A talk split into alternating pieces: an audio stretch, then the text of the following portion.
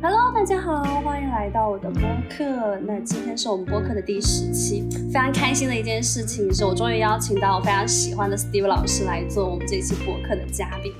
然后在开始之前，其实我昨天晚上想了很久，我今天这期播客的主题应该叫做什么？然后最终在四点钟没有睡的我，终于想到了说，好，我这期的播客就叫做《与人类高质量男性谈性说爱是一种怎样的体验》。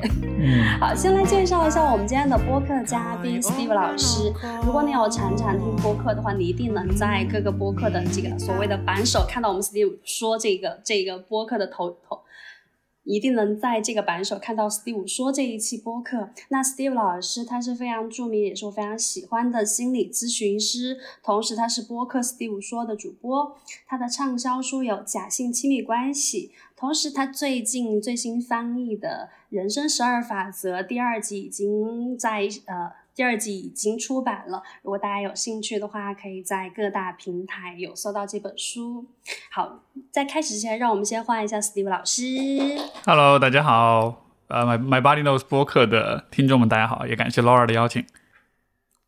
对的，没错，这是一次就是追星成功的事件。朋友们，努力是非常重要的，就是只要你努力，总有一天你能邀请到你最喜欢的人跟你一起做播客。好。好，在开始之前，我要先说一下我为什么会邀请 Steve 老师哦。呃，首先，我作为一个 Steve 老师经常的播客听众，其实我有感受到 Steve 老师在播客当中，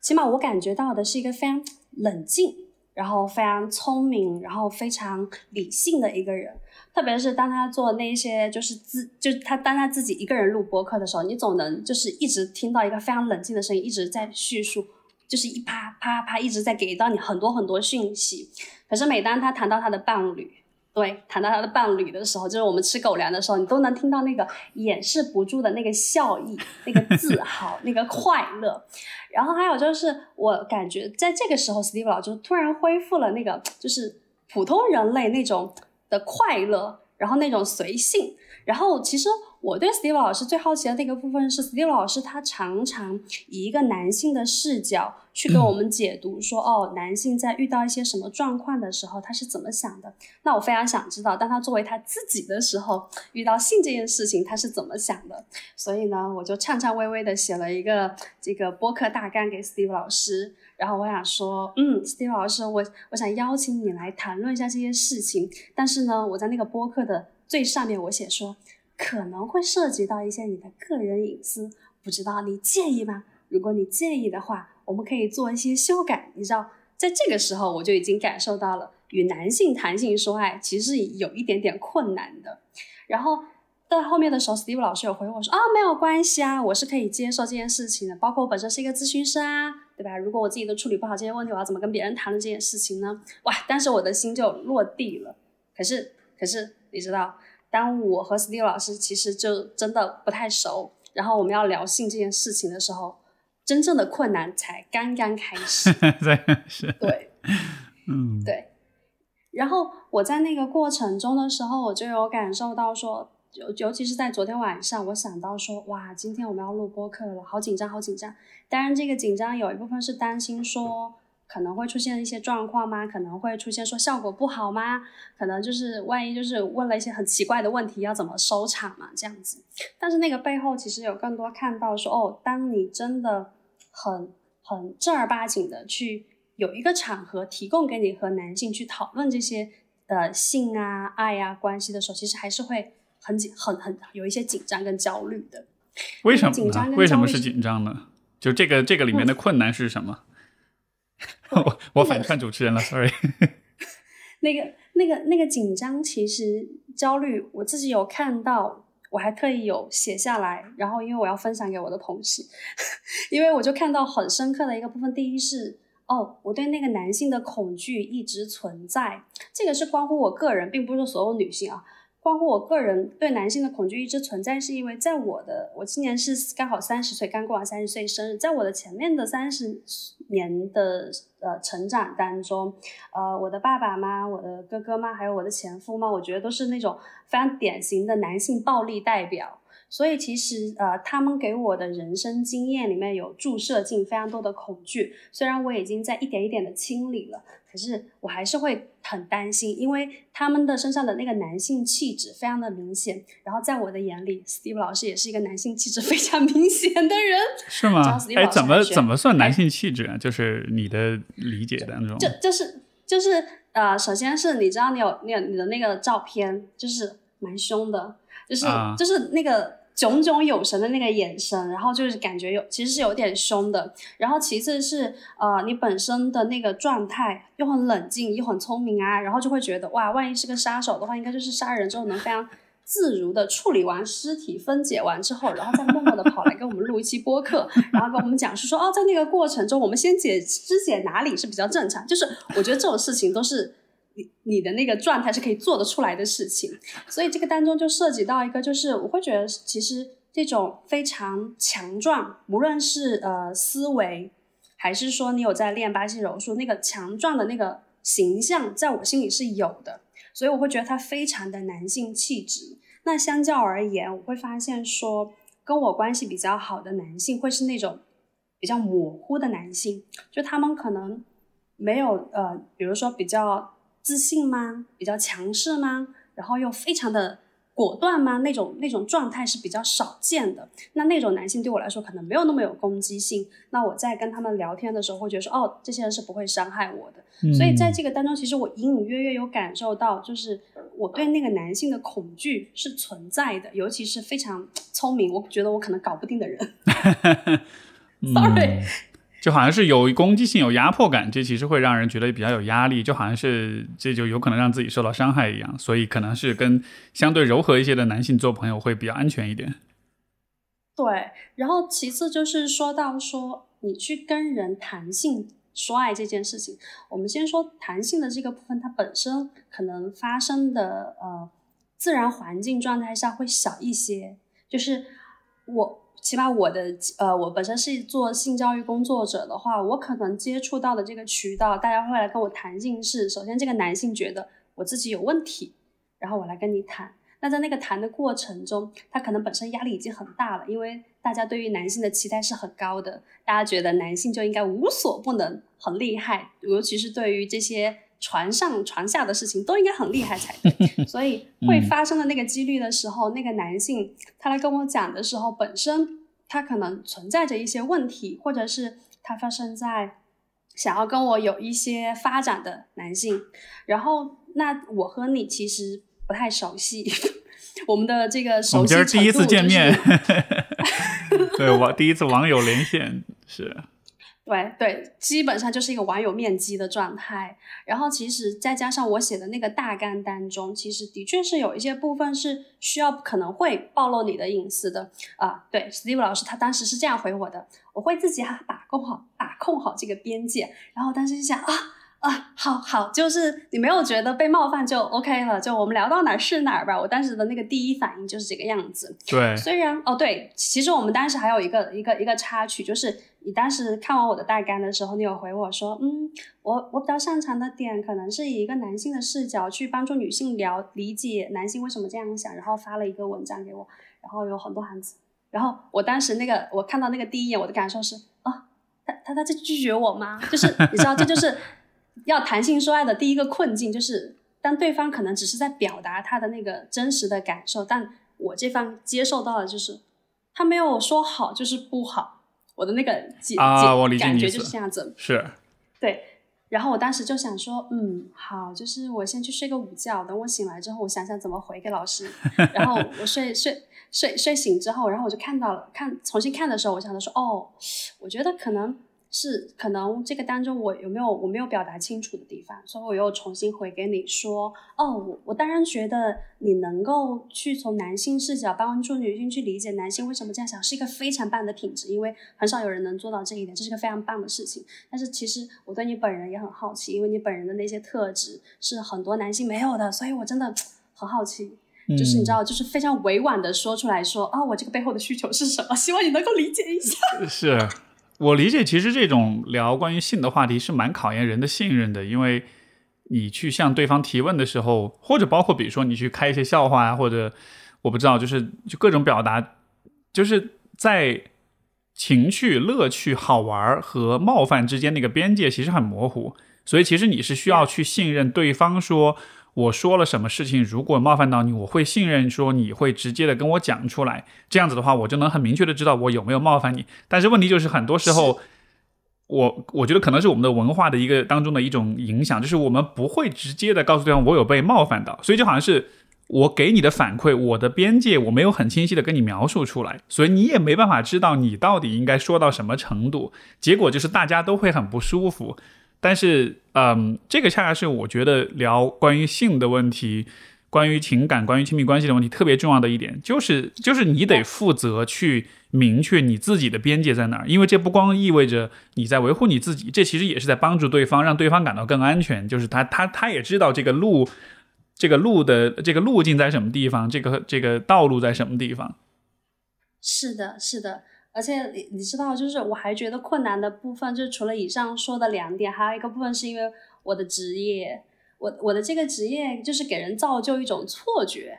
就是那个我性教育工作者，然后大家的那个错觉就是，第一就是当我们出去认识新朋友的时候，大家肯定会问，哎，你是做什么的呀？然后大家可能说我做 IT 的啦，我我去做营销的啦什么的，然后我说哦，我做性教育的，然后大家突然那个反应就炸锅，然后就是有有人就会回馈我说你在吹牛吗？然后有人就会回馈我说啊，那你是不是很会？然后我当时听到这种话的时候，我第一反应就是，嗯，我当然很会啊。可是你说这句话是什么意思呢？就我会觉得说，我虽然很会，可是我也没有想要跟你为什么要这样问。就是，当然我可以理解他可能就是是一个呃，他觉得这个表达方式是在他认为可能是一个好奇，可是在我会认为说，哦，这个可能有一点点被冒犯到了，但是又因为。大家彼此就是第一次认识，然后加上这个职业，大家会觉得说我应该是很可以接受这些没有任何边际话题的人，所以他非常想知道说我应该不介意的话，那他应该就是可以大胆的问。可是当你回给他说哦，我觉得其实你这样问没有很好，就是我我当然是很会，可是我觉得下次如果你想问的话，你可以再问问看，就是问一些别的，比如说那你们的呃工作具体是什么样子，而不是上升到对我从我的职业到我个人的一个。转化，你会觉得说，哦，哎，这个女生既然这么会的话，我们是不是有可能这种这种这种心态，如果暴露出来的话，会让我觉得非常的被冒犯到。嗯，你在说这个时候，我在想，如果怎么样去回复对方，其实是会，我觉得这个分人哈。但是如果是我的话，就如果我放在你的位置上，因为我私底下我其实是那种比较，嗯，比较淘气，比较喜欢去。去逗别人，去挑逗，去刺激别人的那种人，所以说，嗯，我可能会，我可能会故意去刺激对方，就是说，嗯，比如说我会跟对方说，笑超厉害，然后看看。然后看看对方是什么反应，你懂我意思吗？就是就是，其实是把这个球打给对方，打到对方的半场，让对让对方来看一看，说你现在 OK，现在到你了，你看你要怎么去回复，对吧？就是是因为这其实是会让对方超级不舒服，就他会想 OK，那我应该怎么说？我应该如果我会显得很兴奋，那意味着我很饥渴；如果我装作很不 care，那意味着我很虚伪，对吗？所以。是是，我后面就是后面就是总结出来一套方法，就是抱着一个游戏的心情把球给他踢回去，然后就说哦，对啊，我就是这样啊，那你觉得呢？你要你要为这件事情要去怎样吗？然后对方通常就会卡住。对，这个我非常非常非常非常能懂。对我们我们是是是这样子。然后我我我就会觉得说，在这个过程中，你知道，在这个刚开头的时候，感觉到这个困难的时候，我就告诉我自己说。哦，不是的，事实不是这样子的。就是我们在邀约的时候，Steve 老师有非常认真的回答了我。其实他是愿意去谈论这件事情的。我们不要被这个我自以为困难的那个假象情绪所所把控，所觉得说哦，他很难谈论。然后当我昨天想到这里的时候，我就非常轻松的入睡了。然后在这里的时候，我就想到了说，哦，这可能也就是很多情侣嘛，或者是很多你想要去跟他谈性人的第一步，就已经死在了这里。就是脑海里面有非常多的故事跟编造的一些东西，会觉得说，哦，他认为我的为人吗？或者是我觉得，当我这样回答会不会有些不妥？或者有很多这样猜测之后，大家就死在了这里，就想说，好吧，那就等到有一天对方开窍的时候再说吧。然后等到头发都白了，也没有等到这一天。所以朋友们啊，这这真的是第一步，谈性说爱的这个困难里面，第一步就是我觉得就是要去除分辨脑海中的故事跟现实发生的事情。好，那现实发生的事情就是 Steve 老师他非常正经的坐在了我的屏幕对面，那我们就要下面就要开始对 Steve 老师进行一番提问了。来，来哦，好。啊，我知道 Steve 老师他之前有做过一期博客，是关于呃他对他自己的一个爱情的一个成长经历的一个梳理。那么回到我们自己，我们买 Body Knows，我们的这个 slogan 是探索更多爱性关系的可能性，有技巧的谈性说爱。那我就想问 Steve 老师，那在你会觉得你个人的性成长的经历上面，有没有一些比较呃？具体的一些事件，它呢是个能够代表你的一些认知的。比如说，在某一些阶段，你会觉得你的性观念有了一些启发；然后在某一些阶段，你从一个原本的 A 性观念变成了性 B 性观念，有没有一些比较具体的事件可以跟我们分享一下？嗯，吃瓜直播，我看得出来你很强调具体的事件啊，就好像是一定要听点故事那种的。呃，也不是，我只是觉得这样子会让大家有共鸣啊。你知道，他那个观念思维常常不是突然间发生的，他肯定是有一个东西啪打回来，明白？然后我感应到了。呃，其实上次我看你提了这个问题之后，我自己有想很多，因为我确实之前没有太多契机去从性跟情欲的角度去回顾、去理解自己成长经历，所以也是为什么我愿意来和你做这个对谈，因为我觉得这确实是个很有趣的对话。呃，如果一定要说一个具体的经历的话，其实像其实你提到那一期播客，我讲关于亲密关系的那个呃历史当中，我也有讲到，就是呃我在跟我太太在一起就遇到她之前的一段时间，我其实是处于比较活跃的单身的约会的这个阶段，呃也有很多性生活那个时候，但是那个阶段的，我其实是属于我到了一个有点麻木的一种状态，就是好像这一切变得很。就是性成了一个很仪式化的，甚至是很机械化的一个事情，但是我并不真的去很享受它，我也并不真的觉得那是一个很亲密的体验。就那个阶段，我其实是那样。但是当我当我太太出现了之后，呃，当我跟她关系当中有了真正的亲密之后，我觉得才这种感受才才改变。所以，呃，如果真的要说具体的事件，我真的就是记得有几次我在那个过程中的时候。我真的就觉得那是一个很机械，像是就真的是有一种我在劳动的感觉，就是在干活，而不是在开始耕地了，朋友们。不，就真的是那种，就是就是你可能能感觉到皮肤的摩擦跟刺激，但是你感觉不到心理上的那种满足感跟那种亲密感。然后，呃，我我那天在想，我也在就是为什么是这样一个过程？然后我其实想的蛮深的，就是呃。因为我自己的从小在这个问题上的一个挑战，或者说一个议题吧，这我我开始自我披露哈。然后，呃，其实就是因为我家里面，因为我小时候是跟我母亲在一起时间比较多，然后她其实，在性的这个方面，其实就不是一个有很多表达，就不光是性本身，包括对于比如她作为女性的这种魅力、吸引力这个方面，其实也没有什么表达，就非常属于非常封闭、非常压抑的那一种人。所以，其实我对这件事情的理解，我对于性，我对于情欲的理解，其实一直以来都是处在一个像是一种空白的状态。而当我真的对这件事情有了更更直观的了解，可能就是后来长大之后，开始发现哦，有地方可以看到小黄片儿，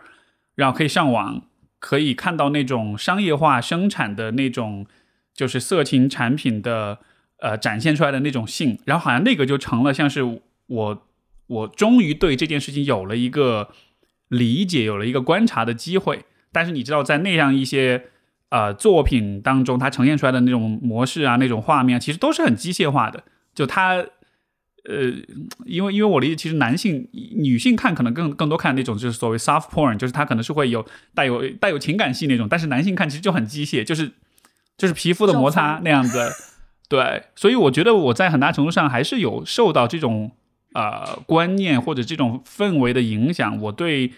性的理解更多的是朝外走的，就是我更多的是去看这个动作有没有完成，这个行为有没有完成，而不是看我自己的体验是怎么样的。但就是我，我跟你讲到前面那个地方，我感觉我自己就是呃，像在劳动，像在干活一样，就是因为我到了那个时候，我已经对自己足够坦诚，坦诚到我没有办法忽视我自己的这个很很无聊的，或者是这个很无感的这个部分了。所以那个可以说是我在整个三十多年人生当中，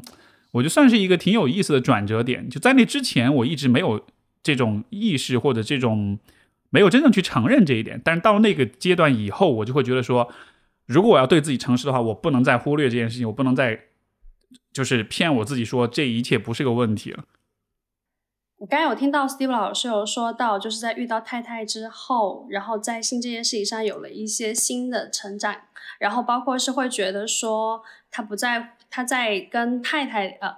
他在遇到伴侣之后，在亲密感这件事情上有了一些新的感受。那我还蛮想问说，那你和太太？因为我们其实，在平常听到播客的时候，常常有听到你在教会，不是教来，就是你就在解答一些听众来信的时候，会说到大家遇到一些关系上的问题，要怎么样去处理啦，有哪些沟通技巧啦，我会觉得说，哇，史蒂老师看起来像是一个非常积极，或者说你是愿意去。解决关系上处理问题的，那我想就是小小的八卦一下，那你和你的伴侣当中，在性上面会出现一些状况的时候，你也是依然会是这种很积极的状况，想要去解决吗？或者说，在你们现在的关系当中，有没有一些出现的矛盾啊，或者是一些疑惑，是你们现在遇到的一些状况呢？嗯嗯。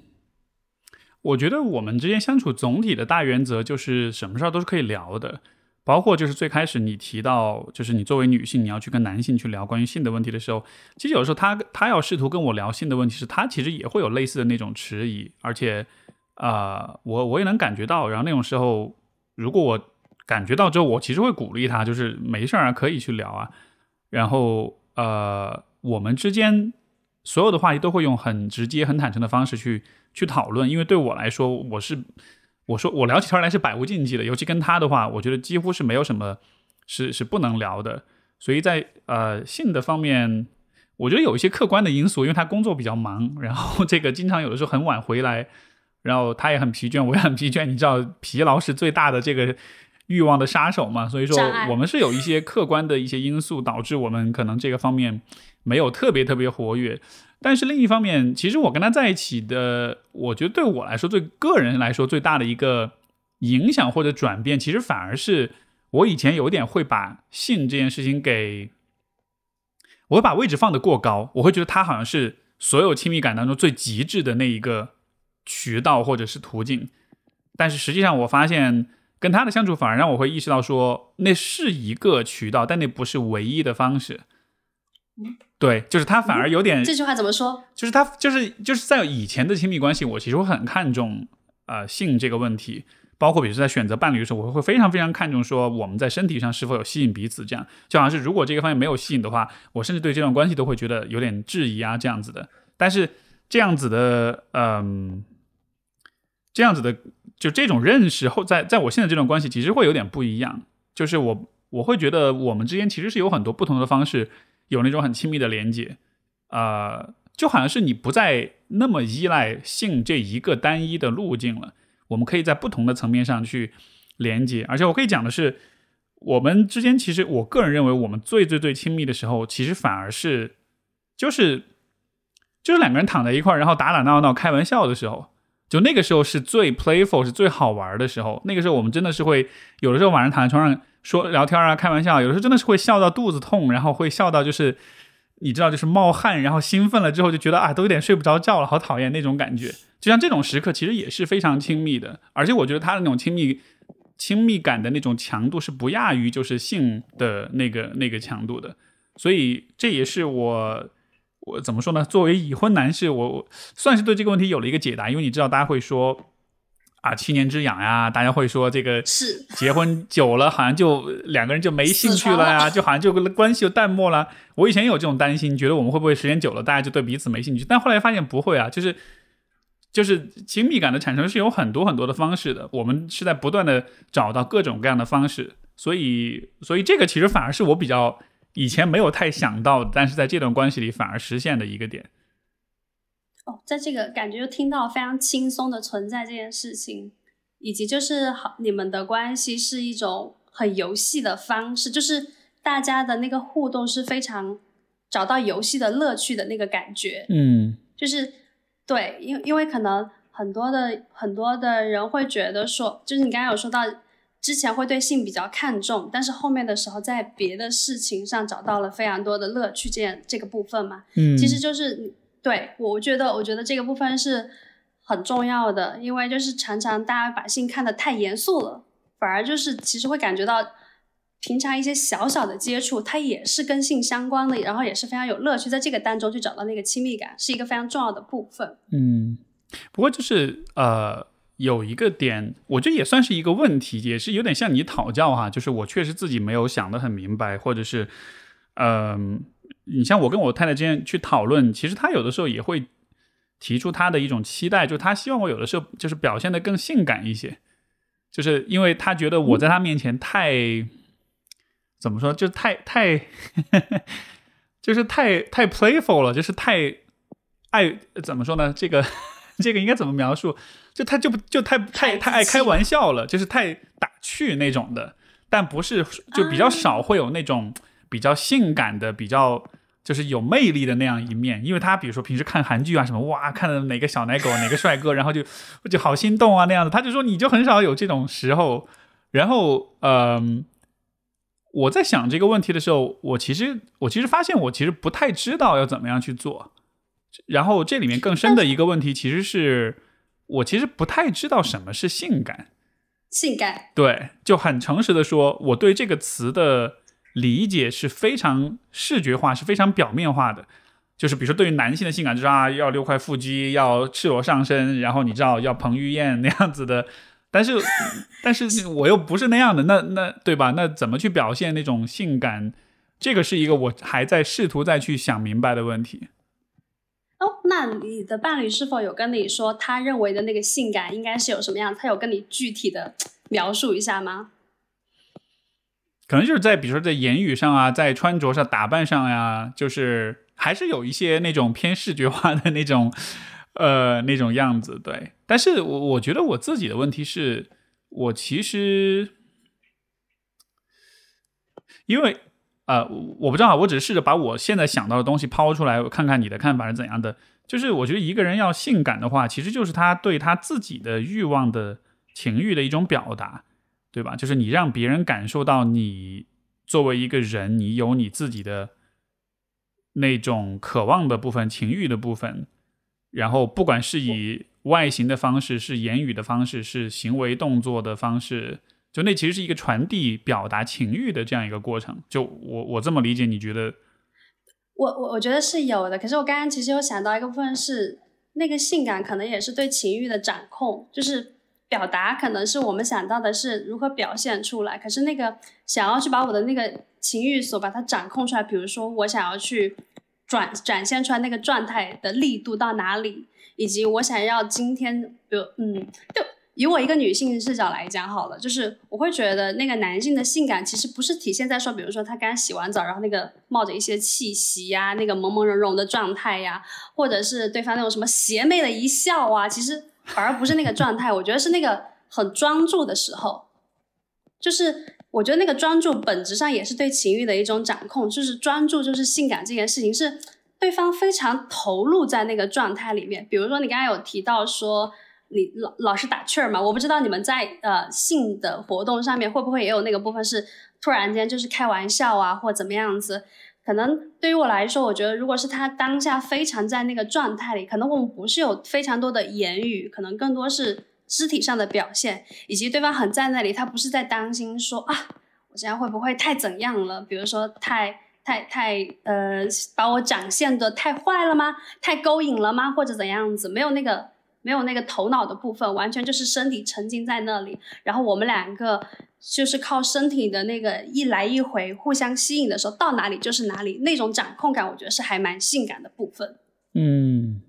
就好像是得很忘我的投入在里面哈，那个是性感的。Yep，是的，我觉得那个专注是性感的那个部分，可能对哇，我没有想到，就是就是你的你的伴侣会觉得不够性感这件事情，因为可能在我的眼里，呃，不是，可能在我们全办公室的迷妹眼里，我们就觉得你属于那种性感挂的，因为你知道，有的时候那个很冷峻或者突然认真起来的那个部分是非常有性感的状态的。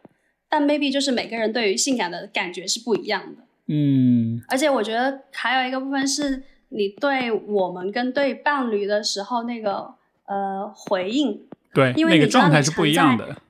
对你你包括你刚刚提到伴侣的时候，你的那个眼角的那个笑意跟你的那个迷惑的样子，非常像一个小孩儿。然后我就想到，哦，是不是他觉得你有点孩子气？嗯，没有，因为我们俩在一起，其实我们各自的小朋友的那一面是很安全的展现出来的，而且我们各自的小朋友那一面又确实是很很活跃、很活、很有能量那种的，所以就就两个人就两个小朋友在一起纠缠在一起那种玩儿的那种感觉，那确实很很令人着迷。但最后就我会我会往这个方面去想，其实是因为就很诚实的说，我自己的对于欲望、对于情欲这件事的理解还是蛮。嗯，就像我前面讲的，就是因为有家庭环境的一种影响，就是因为是比较在性的方面比较比较比较保守跟压抑的这样一种氛围，所以其实我我一直对什么是情欲，什么是欲望，包括就当你说要专注，你专注的是什么，对吧？你专注的对象是什么？就是其实一直都不是特别的明确吧。哦，那你我觉得有一个东西可以推荐给你，就是可以买个眼罩回来试试看。所以你的意思是，其实那是一种身体的感受的反馈，就是你专注的是身体上的触觉的那种反馈。嗯，我我的意思是，其实是你在那个时刻还是用头脑在做，嗯而不是用身体在做。然后，当你有一个道具，就是眼罩这几个东西的时候，你可能暂时忘记你的头脑，因为其实你你知道。你的你的思维是一个非常发达的人，神经元非常发达的人一个人，所以其实需要有一个物理性的东西来帮助你暂时停下来、慢下来的时候，我觉得可能会有一些新的效果出现的，可以试试看。明白，就好像是用把把视觉给屏蔽之后，也像是迫使你在理性思维不要那么多，减少一点。而且。嗯，对，而且你知道，就是无论是你戴眼罩，还是说你的伴侣去戴那个眼罩的时候，那个时候你会非常关注对方，因为呃，对方可能你可能是，比如说你在一进门的时候给对方戴上眼罩，因为你要维护他的那个安全，比如说他往前走啊，可能会摔倒或怎样的时候，你的那个注意力就会完全在对方身上，那是跟你们两个都能够看见的时候是完全不一样的状态，就是其实。它是一个非常非常小的道具，但是很多人都有都有忽略掉这个部分，因为头脑真的没有办法停下来思考，所以我们只能暂时性让它先躲起来，回到回到我们的那个身体本身这个层面上去。而且其实，在那个状态里的时候，你会觉得对方是性感的，因为无论你是呃戴眼罩或者不戴眼罩的那一方，你在那一刻其实你能非常真实的用你的身体去感受到，说我们都在这里，都存在在这里。就和我们在呃玩游戏呀、打闹的时候其实是不一样的，因为在那个时候，就像你刚刚说到，那个是一个小孩子的一个面相，反而当我们真正把对方看成一个啊人类来看待的时候，那个专注的时候，你会有非常多的东西就要冒出来了。这个其实会让我想到有一件事情，不一定完全相关啊，就是我们最近一直在关注关于生小孩这个问题的事情，就是我们一直过去的可能一年吧，都一直在讨论。然后，我们俩的最大的问题或者困境，就是说，我们一直在试图去找到一些能令我们是能能说服自己的理由，就是要生小孩的理由，就好像是我们都是那种很做事情还是偏不能说理性，但就是说我们很强调，呃，要过过得了自己这一关。或者说，我们得有给自己有一个交代，有个说法，就是就是是因为因为可能我们俩个性都比较强，都比较强调说我们自己做判断、做选择、独立思考这样子，所以他的带来的挑战就是他比较要求说你得你至少你自己得说服你自己，你才愿意去做，尤其是这样的一个很大的一个事情。但是这里面的一个问题就是，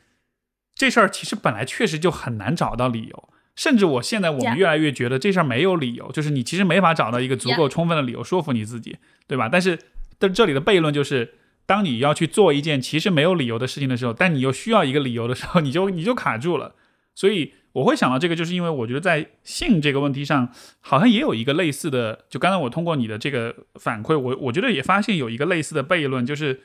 就是好像健身也得有一个理由，但是好像又找不到一个理由。哎，我觉得你这个点好有好有意思哦。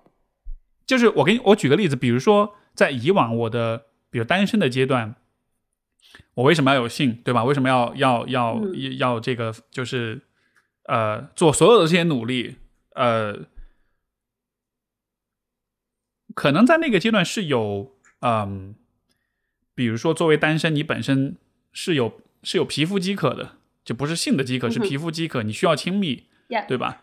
比如在那个阶段，你可能有对自己的自我价值跟自信的一种一种确认，嗯，成就感，然后那种就是包括对自己男性气质的那种确认，包括就是在比如说在社会关系当中，当别人看到啊你是有伴侣的，你是有性生活的，他们对你的看法的这种，就是那个阶段其实有很多的在这个性这个事情上，其实是寄托了很多各种各样的需要，各种各样的需求，所以说你你做这件事情就有了很多很明确的目的。但现在的状态就是我这些需要都没有了，就是你说有亲密的这种需要已经满足了，我也不需要再证明自己什么，我更不在意别人是怎么看待的，或者是。嗯，甚至现在就是，比如说，如果有比较近的朋友了解到说啊，有也许你们最近啊性生活比较少，会会嘲笑啊，或者会开玩笑什么，我心里面都一点感觉都没有。我觉得我不需要证明什么呀，我不需要向你证明，就是啊，我们婚姻很幸福，因为我们一周七天都怎么样，对吧？就是就是当这些外在的这些这些需要都都满足或者都化解了之后嗯，它好像就变成一个纯就是你个人需不需要的事儿。但我个人需不需要的时候，我就会在找，哎，那我需要的是什么？我我的理由是什么？对吧？那我理解，OK，生理上那种快感，这当然是一个一个点了。但是就，但但是好像仅此而已。但是除此之外，好像也没有说有什么其他特别多的东西，嗯，是是是我可就是能成为一个是驱动我的一个呃一个理由的吧。我不知道我没有把我的意思说明白。我我有我有听到，那我还是比较想要，就是非常简单直接的，只是问这一个部分，就是那你觉得你需要信吗？我觉得需要肯定还是需要的，它确实也是一个挺有意思的事儿。就比如说，你如果告诉我说我下半辈子，嗯，就如果再也不会有信，我是否 OK？我肯定是不 OK 的，对吧？就它作为一种.体验，它作为一种人跟人之间能够创共同创造跟产生体验，这当然是很很珍贵的，这但这绝对是我不会去放弃的。但是就是你说我在多大程度上需要它，或者我需要多频繁，需要多多多丰富，需要多怎么样？我不确定哎，就是我不太知道它，我应该怎么把它放，就我、这个事情应该我把它放在我生活中的什么位置？现在其实我是处在这样一个阶段，就是我的以往的人生当中，我会把性放在一个比较明确的阶段，因为它上面寄托了。或者是连带了很多其他的各种各样的心理的、生理的需要，但现在就好像是因为我人生进入到这样一个新的阶段之后，也许是这个阶段性的一种变化，就是现在我有点暂时没有找到它的位置在哪儿，所以我也有点不太知道要去怎么去面对它。那会不会就是其实它本身就是一个非常简单，没有这么多头脑上的东西，就是 如果我需要我就去了，如果我不需要那就暂时就是不需要。嗯，那那那这么说起来，就是那这么说起来，你怎么知道你是你是真的不需要，还是你需要但你压抑你自己了呢？你懂我意思吗？嗯，我我懂，我懂，我我觉得如果是以我个人的经验来讲的话，我比较偏于相信身体的感受这件事情。我我的同事就是常常说到一件事很好笑，他说：“哦，我想到那个谁的时候，我下面就一紧。”就是是一个非常具体的身体感受。我想到那个谁的时候，下面就一紧。其实可能我们每个人没有那么呃明显，或者跟他的状态是一样的，但是身体就是很诚实，就是当下那个状况的时候，我发现我很想和他拉近一点关系嘛，我很想要和他有些肢体上的什么的时候，然后这个时候我的脑子里可能就会有很多的东西出现，就会说啊。其实我可能只是想要跟他互动玩一下，我没有真的想跟他发生什么了。哦、oh,，maybe 是你的头脑在跟你说，哦、oh,，不要这样，不要这样，不要这样，这这有点犯规了或怎样。嗯这里有一点想要隐藏掉什么东西，可能就是如果下一次再有这个出来的时候，哎，去感受一下我的身体想要怎样，我的身体想要靠近他一点，手摸住哪里嘛，或者是嘴摸住哪里嘛，或者是全身怎样嘛。如果只是听身体的指引呢？真的，我觉得这个部分或许是一个呃可以去察觉的地方，所以真的回到那个回到那个小小的道具上面，或许眼罩真的是可以有一些些小帮助的，嗯。只是在身体上面这些事情上面，因为我们刚刚在聊这个部分的时候，其实你一直有一些呃思考的状态，跟我认为的你有在给自己制造障碍。就是当我跟你说，我说啊，那你觉得你需要吗？然后我说我我，而且我还特意铺垫了一下，我说你简单的问一下，你觉得你需要吗？然后你说，呃，我觉得我应该是需要。如果说不需要的话，怎样怎样怎样？就是这常常是那个，你知道，就是嗯嗯，有没有察觉到？就是常常是那种思考太多了，是吗？对我有意识，就是有意识，我意识到就是需要，就是需要，但是可能我的头脑没有办法让我这么简单的去理解，说我需要这件事情。嗯，我我们常常有一句话，就我们自己还有一句话，就是越做就越有，越不做就越没有。就是如果没有把把它像工作一样或者邀约一样把它安排上那个行程，你就越来越会觉得说，哦，这个事情其实也没有怎样，因为我们在别的地方是很 OK 的。对，我们目前也没有出现什么大的状况啊。那我一定要把它放在一个什么样的位置吗？好像也没有哦。包括对方也没有跟我谈这件事情的话，那。应该是不重要了，就这样，就是这样，就是开始在忽略掉那个真实的那个感受。是，这个确实是，就是有的时候我会有那种观察，有的时候，比如说，如果你某一个时间段之内你比较频繁一点的话，就好像你身身体也会变得更渴望一些，更有能量一些，确实是这样的。如果一段时间没有的话，就你就会进入很长时间的这种没有的状态。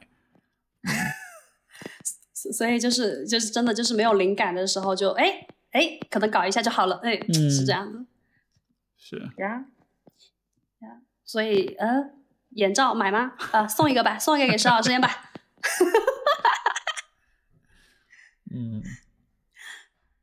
好的呀。那那我们聊完了石老师在这个部分的时候，其实还有一个部分是我很想要了解石老师的部分。其实刚刚已经体现了，你知道吗？就跟在刚刚的这个很真实的对话当中。就是那个很男性、很真实又很愿意敞开跟去展示自己脆弱的那个部分。其实，哇，我我常常会觉得说这是非常难得的。为什么难得？是因为，嗯，我我这个部分其实我还是蛮想要听听石老师自己有没有有没有去呃自己也去思考过说关于男性展示脆弱的这个部分的一些想法。我很矛盾的地方就在于一方面。我也知道袒露脆弱的重要性，显然，对吧？就是 我的职业啊，各方面，其实我就就显然这是很重要的。可是另一个方面，就是我在作为伴侣，在一段关系当中去袒露脆弱这件事情，什么时候是合时宜的，或者它的价值是什么，或者是它什么时候是是更有必要的，对吧？就是比如说他在袒露脆弱的时候，这个时候我是应该以更坚强的方式去支持他，还是我也袒露我的脆弱？那如果我袒露我的脆弱，那就好像成了一种。像是有点比较、有点竞争的样子，也不是竞争，就是我们也没有竞争什么，但就说有点像是大家都需要关注，对吧？但是好像这个时候总是还需是有一方是关注，有一方是被关注的，就这个关系怎么处理？因为我在关系中其实对他我是很有很强那种呃照顾跟保护跟责任感的那一个部分存在，所以我觉得我的这个这个这一个部分和我脆弱的那个部分之间，就时常都会有一些矛盾，我觉得有点平平衡不了这种，就是还。这个很模糊，这种平衡，好真实的发言哦！我终于有一天听到说脆弱和自己的别的部分要平衡这件事情。嗯，我我我我在我在我我在刚刚那个过程中听到你说的时候，我有我有想到一个部分，就是很真实那个部分，就是当对方向我袒露脆弱的时候，我要不要去袒露？如果我袒露的话，是不是一种比较？这个部分有给到我一个很大的启发点，然后就是我我有我有我有看到一些，就是大家虽然嗯人为上都会觉得什么样什么样的方式是好的，什么样什么样的方式对关系是有利的，可是自己在真正实行的时候、实践的时候，其实很难跳脱一个，尤其是对你爱的人，很难跳脱一个。我想要去承担更多的那个心态，也我在我在你刚刚对话中有听到这个部分，嗯，对，对，这个就，呃，怎么说呢？也也许也是一种我不知道所谓的传统的男性气质的一种一种影响，一种熏陶，就好像是你要扮演一个一些特定的角色，这样你才是一个好的伴侣。呃，这种观念隐就是肯定还是隐在一些很浅、很隐晦的呃地方，在一些很隐晦的层面，其实肯定是存在的。而且说实话，我我心里面有一个部分，我能感觉到是一个比较有一点点偏偏保守，还是怎么样？就是我是为这种部分，我能扮演这个角色，是是是认同的，甚至是会有点骄傲的那种感觉，就是扮演那种保护者的角色，那种嗯。你知道，就是那种部落时代，对吧？那种狩猎采集，我是狩猎的那一方，就是这个角色本身，我是有喜欢他的地方的，但是我又不至于说是完全被这个角色给绑架，我只会这一个部分。实际上，你最开始提到的那个，我看上去有点像是有攻击性啊，像是什么的，我的感觉反而是，我觉得我两面都要有，我就又要有那个比较偏女性的那一面，我也又要有那个偏男性，我我我我什么都需要，我觉得这样子才是比较好的。但就是。但就是虽然有这个心态，但是我依然是无法呃回避的一个问题，就是他们俩之间的平衡是什么样的，对吗？所以说到脆弱面的问题的时候，我我是用我人格的哪一面去处理这个脆弱的问题？所以这个是一个我觉得还挺不好把握的一个事儿。因因为在其实我会问这个问题，是因为有蛮多的女性，嗯，她们常常会觉得说，我很希望我的伴侣他能跟我说更多。他不要就是躲在车车里抽烟不回家，然后默默的去思考那些问题，不告诉我。他们就是我觉得女性的心态是，我很希望跟你一起承担，然后你很多事情你不要一个人扛，我想要了解你更多。你在我这里很安全，没有关系，你可以告诉我这些事情。就是好像在这里的时候，女性有那个呃那个天生的母性气质就出来了吗？我不知道，就是会觉得说。我是很愿意和你做那个关于脆弱这个部分的合伙人的，我是很愿意去做这个部分的。可是刚刚 Steve 的回复里面，我觉得也有也有也有不是说解决，就是也有在帮助我们去看到说，哦，男性在做这个事情的时候，虽然我的脑子里思考说，哦，我想这样，可是实际上的时候，我的确就是有很多很多很多的部分，我可能到 A 阶段。我我们的关系到 A 阶段的时候，我可以袒露的部分到这里，脆弱的部分到这里。我们关系可能到 B 阶段，我可以脆弱的部分到这里，或者包括说我们两个当下的那个状态。因为我看到你比我脆弱，我觉得我还是想要去 hold 一下你，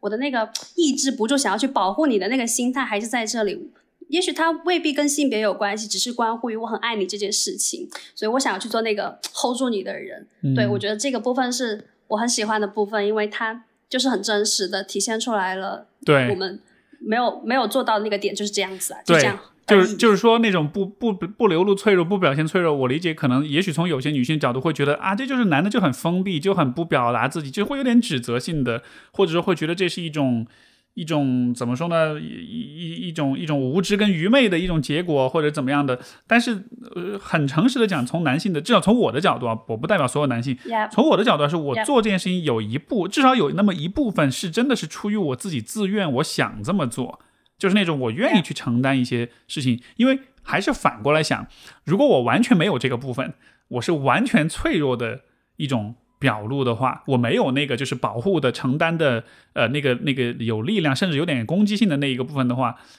那样子的话。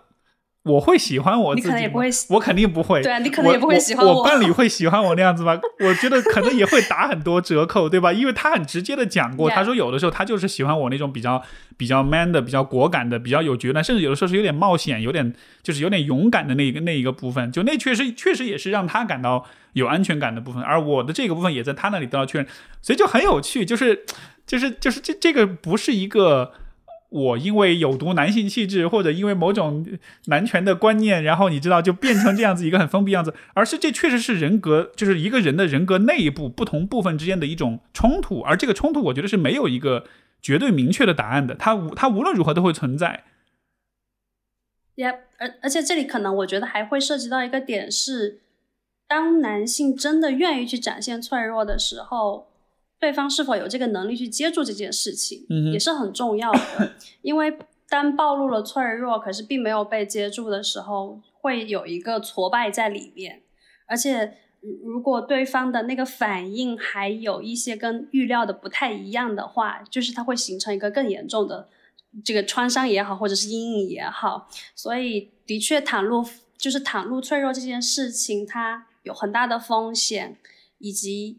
他需要有一个能力去接住，并不是我们就是我们所想象中的那个，当我们都在袒露脆弱，就好像什么大家所说那个什么，就是什么两只受伤的野兽在互舔对方的伤口，哇，多么温馨的画面！哦，no，没有，你知道，就是人类是永远想要生存下去的，这个生存意志是永远站在第一的。对对，我我跟我跟我太太就是我们刚开始约会的时候，有我有一个事儿印象特别深，就是这个以前我在博客里也讲过，就是有一次我就给他来我家玩，我就给他看我们家的，就是我小时候各种照片。其中有一张照片，就是嗯，是我我我妈妈那边家里面的全家福，然后所有人就是站在一个台阶梯上面在拍照，然后呢，但是我是靠在旁边的，就是我就是就是你可以想象，就是一群人站在一起，但是我离所有人有一个可能半米左右的距离，我是靠在那个扶栏上面的，就没有跟大家贴得很紧。然后当时我太太就拿大拇指把我。挡住，她就说：“你看，我如果把你挡住的话，其实这张照片看上去一点都不违和，感觉还蛮完整的。”我当时看到了之后，我就，我当时看到之后我就狂笑，因为我从来没有这么去想过。我觉得就是真就真的是抓住一个很大的一个笑点，我笑笑笑笑笑着笑，我就开始哭。然后因为就我觉得我操，就是就是你在表象上你你戳中了我的笑点，但是你在情感上你又戳中我的哭点那种的。然后哇，我当时就一边笑一边哭，那种很矛盾的感觉。但其实就是我们之间的那种。这种很很矛盾的，包括有有脆弱混杂在里面的表达，其实我觉得那个还蛮拉近我们距离的。就像你说的，就是就他很能理解我那个点，所以当我这样表达出来的时候，我我知道他是他是知道是怎么回事，他不会说哎你哭什么莫名其妙的，他是完全能理解的。哦，这这是真的很棒，你知道，就是在这个过程中，哇，有一个如此能够接近自己的人。哦，这里有有想到一个部分，就大家都觉得应该有一个非常完美的，可是其实我会觉得你们两个是非常接近的，就在我的感觉里面，会觉得你们两个是非常接近的。那那到这里的时候，也就不免要问到了，就是我们之前，因为我知道你和太太其实是在社交软件上认识的嘛。其实很多人都会觉得说，在社交软件上其实找不到真爱，就大部分人是为了解决那个性需求。但其实你们的关系就是从一个从从网友嘛。变成这样真爱，然后还结婚，包括你刚刚谈到很多，你们互相都很能接住对方，跟 get 到对方那个点的那个关键时刻。其实我还蛮想知道，就是因为现在还是有很多人在社交软件上找真啊，不找朋友啊，或者怎样子。这个部分，你有没有什么想要去分享给大家的，或者说有一些小小的建议，如何更高几率找到像你和太太这样高质量的这个男性、女性这样子？嗯，我我是觉得很。我我是觉得这件事情，我一直以来的心态都是，那像是一个冒险，就是它不是一个我要来这里找什么。因为我记得以前我看很多人的那个 profile，他的介绍都会写，我是来这里找严肃的长期关系的，我是来这里找，对吧？就是他会把他要找什么定的非常非常明确，对。但是当你非常明确的时候。我觉得你就会被你自己的目标给绑架，就好像你就只看得见你认为契合你目标的人和事。但是我的心态是，呃，如果我决定了我要在这个事情上花很多的时间的话，一方面我要尽可能找到令我满意的关系的同时，另一方面我也要确保我是我是玩的很开心的，就是这个过程是享受的，而不是一个像是每天在做大量数据筛选一样变成一个工作。面面对面对面对 Excel 表格，你知道那种很机械的那种感觉。因为我觉得对于很多人来说，我跟他们的对话，我会让我觉得就真的很机械，就是他真的会变成那种呃，像以前我有在上海去潜伏在一些那种相亲交友活动里面，然后你就会看见，尤其那种就是速配八分钟的那种活动，你就会发现大家真的好机械啊！就是你做什么工作，你什么学历，你你你是你户口是哪里，就是全部问的都是那种筛选式的，像是。就是怎么说呢？就是如果有一天人工智能足够先进的时候，我们就让彼此的人工智能去对话好了，我们自己都不用不用见面的。我们把所有的条件设一个匹配值，然后最后的时候，人工给我们计算出来的匹配值是多少？哦，这个人可能是 OK 的。对，是的。我我刚我刚在你在在你刚在你的那个对话当中，我听到一个就是要付出精力这件事情，哎。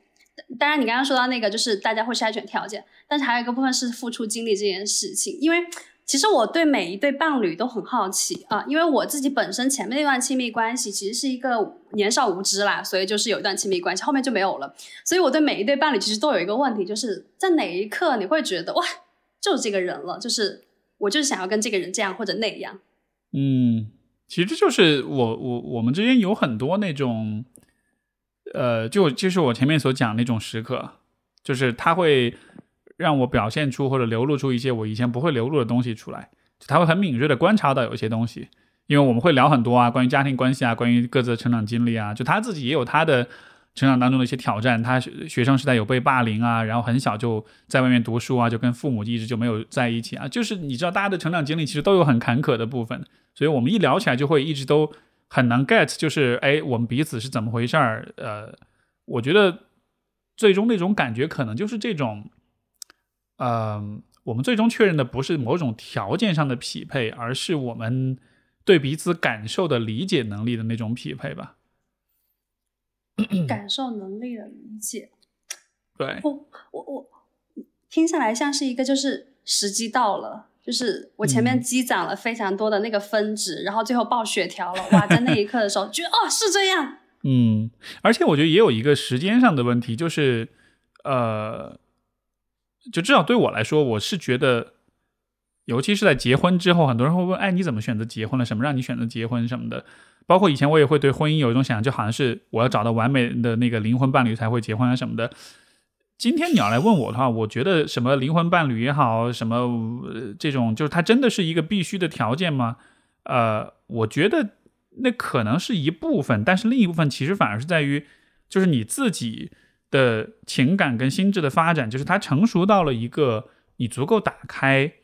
嗯，你对自己的。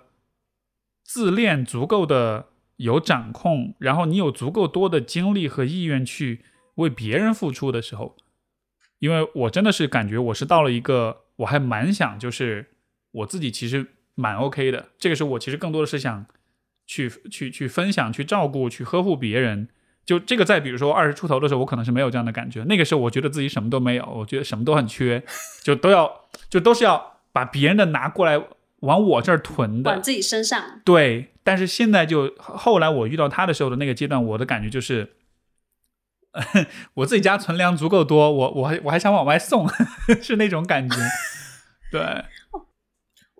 我我我觉得听下来就是我好像是有在，就是有在又一次的说到你刚刚说的，就是自己本身有足够的那个心智成熟这样子，然后才有可能发生到后面的那个部分，因为就是你已经对这些。东西有非常多的思考，然后也没有在向外索取什么。我就是从内部来讲，我就看感受到我真正的那个需要是什么，不再是那些条框里面的东西。对。然后，包括你跟前面有讲到一个，就是关于很多人会觉得我要找什么样的伴侣啊，这些这些像工作一样东西，想要找一个完美伴侣这样子。其实。我我一直都会觉得说，完美伴侣这个东西是不存在的。如果这个人他真的存在的话，他对你的爱一定不感兴趣。嗯，因为他本身已经是那个那个状态了，他已经没有需要别人再来填补他的内在了。嗯，我觉得就像是说，完美的伴侣不存在，就好像是能彻底说服你生小孩的理由也不存在一样。就是你总你总是可以提出哦，那但是什么什么问题又怎么办？你懂？你总是可以说 What about？对吧？你还有别？你总是可以挑剔出呃依然没有被考虑清楚的一些问题的。对，所以我觉得确实是是是是不存在的。嗯，而且而且我觉得还有另外一方面就是呃，其实当进入到婚姻里面之后，我觉得我还是改变自己很多，就是因为以前像我们自己在家庭治疗、婚姻治疗面也会讲，就是其实。两个人结了婚之后，就是需要接受一个事实，就是我们我们要我们不可避免的会被对方影响改变，我们也要也要接受，就自己会被对方改变。就这个事情，其实是还是联系到，比如说关于性跟情欲的问题。其实这也是我在关系开始的阶段，其实还蛮蛮挑战的一个问题，因为以往那种生活方式、那种审美、那种期待，嗯，等等等等各个方面，就好像这些 OK，现在要要换一个。换一种状态了，要换一种方式了。包括我的太太，她也是一个具体的人，她有她的，比如说呃特性啊，她的个性啊，她的啊观念啊，各方面的。所以就好像是以前你的，就是以前我的观念、我的生活方式，所有这些，我指向的是许多许多的人，或者说许多人当中那个最大公约数，或者说是那个相对来说是比较会受比比较多人。喜欢大家会觉得比较有吸引力的那样一个样子的，但现在好像是我要把那个很宽泛的那个那个形象转变成一个对我太太比较喜、比较适合、比较契合她的期待跟跟跟胃口的 那样一个样子，所以这个当中其实会，尤其在关系的初期，其实是会有一种像是自己人格的有一些部分被割舍掉，甚至是被抛弃掉那种感觉，其实是会有点难受的，你知道吧？我觉得听起来像是一个我们要去接受，就是是一个不断打破重建的那个过程。嗯就是无论是你还是你的伴侣，就是什么关系都好，事实上就是在那个打破跟重建，然后要去接纳那个打破之后的那个痛苦，同时就是期待重建之后的那个喜悦是什么。因为对，我我有看到很很多很多会卡在这里的时候，是因为我不愿意接受那个痛苦。没错，就是你刚刚说到，就是我可能原来有很多我很自我的那个东西，但是他人一旦进入了我的那个关系里面，我可能就要改变掉，重新来过的时候，就卡住了，卡在这里，就会觉得哎不对呀、我为什么要为别人改变我自己呢？那还是原来的我吗？那还是那个百分之百的我吗？这一点都不苦啊！我不要。是的，是的，是的，而且有的时候真的是会有一点有哀伤的感觉，就好像是你曾经觉得很喜欢的，或者你很认同的一个部分，你要跟他说拜拜了那种。对，就好像是是比如说假设啊，就比如说今天我突然，呃呃，突然变成再变成单身的话，我可能都没有办法再用 我以往单身的时候那种风格跟那种跟那种状态去跟其他的异性去交往，就好像是你有些部分你是被被不可逆转的改变了。驯化掉了。对，就、呃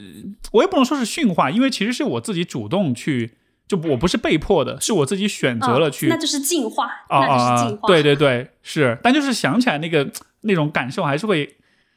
就是会，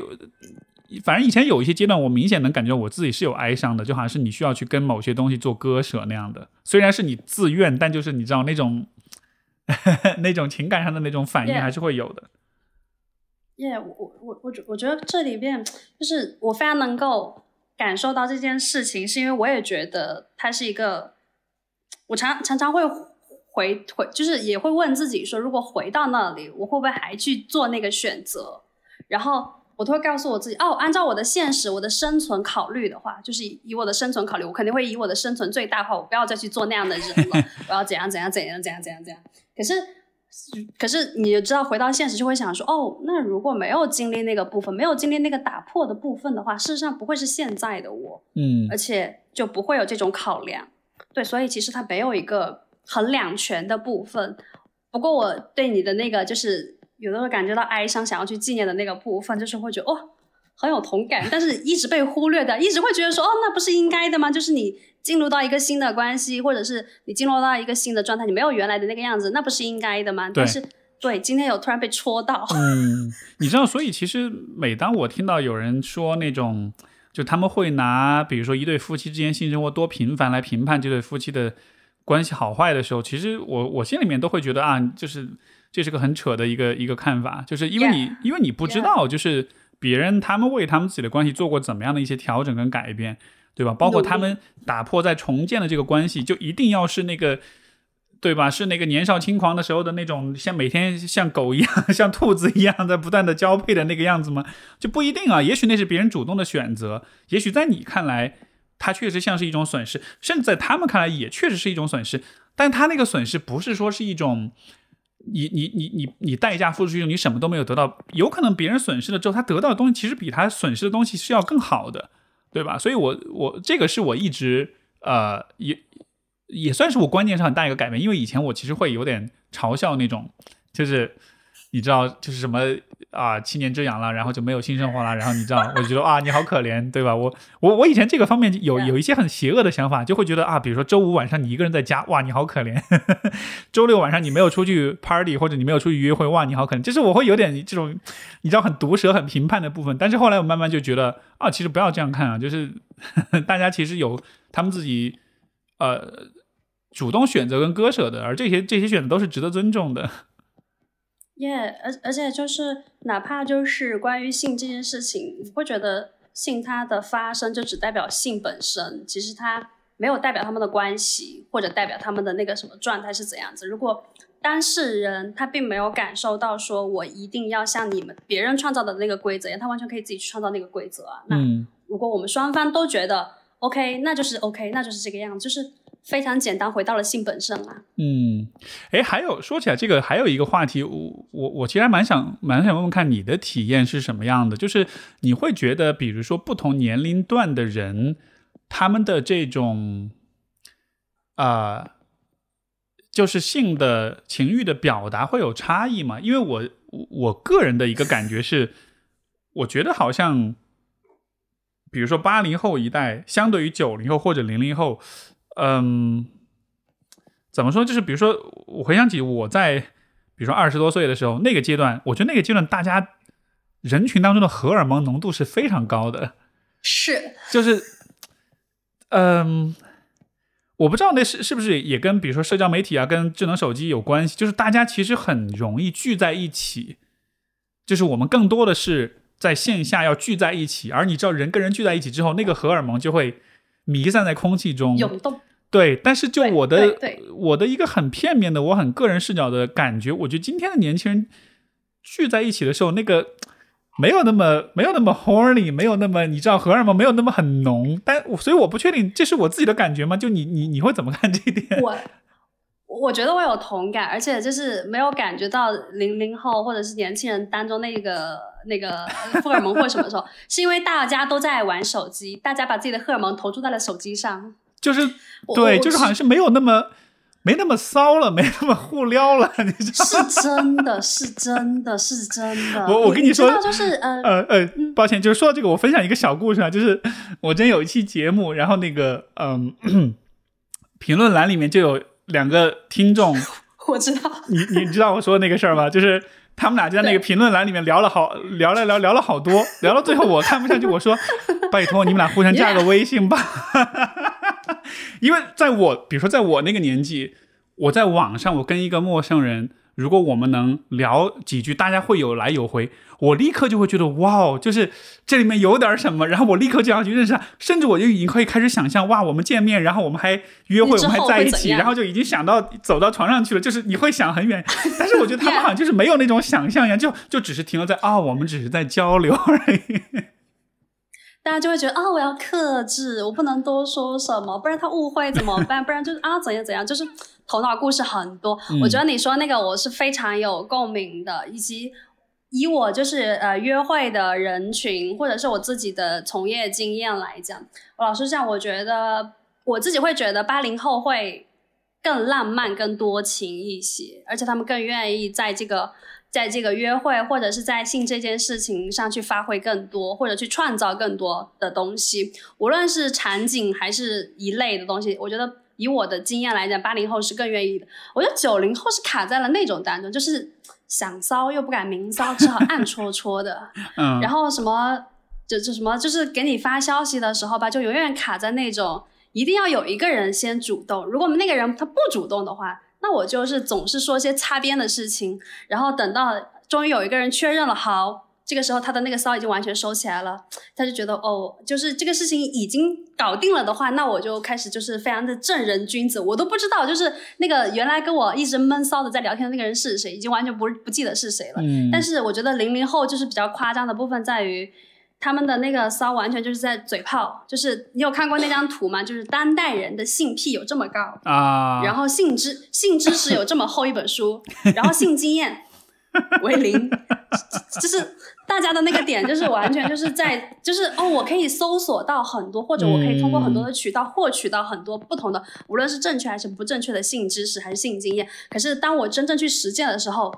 他就是把我是社恐贴在自己的那个脑门上。我不行，我不要去说，啊我不要去说，我我我很怕，我很怕，我很怕，就是永远就不会去做那个卖出去的那个人。对，所以就好像他们的经验都是二手经验，都是那种别人那儿传来的，但不是他自己的。对他实际实际自己去就是行动上的矮子，然后这个脑海中的勇士嘛，嗯，就是脑海里面对你意淫了千万次，可是真正说出口的时候，你也不知道他为什么能说出这种话来。嗯，就好像我就是刚开头讲的那个，就是对方其实对我有兴趣，然后他就问我说你是做什么的，我说我做性教育，他说骗，他说吹牛，然后我就卡住了，完全不知道怎么回给他，但是他又常常给我发一些暗戳戳的表情包，就是各种很很骚烂贱的，可是当我很正面回应他的时候，对方就说哦不行啊啊我没空啊不行，然后啊，我理解，就嗯，就是那种骚又骚的很，弄你又不肯，就对，就是这样子。明白明白，挺有意思的。所以这个确实是有一点这种，可能真的还是跟成长环境啊，跟这种成长方式会有关系哈、就是好像你随着年纪的，就是一代一代的年纪时间的推移，就好像人们获取人生体验的那个渠道会越来越不一样了。所以好像我我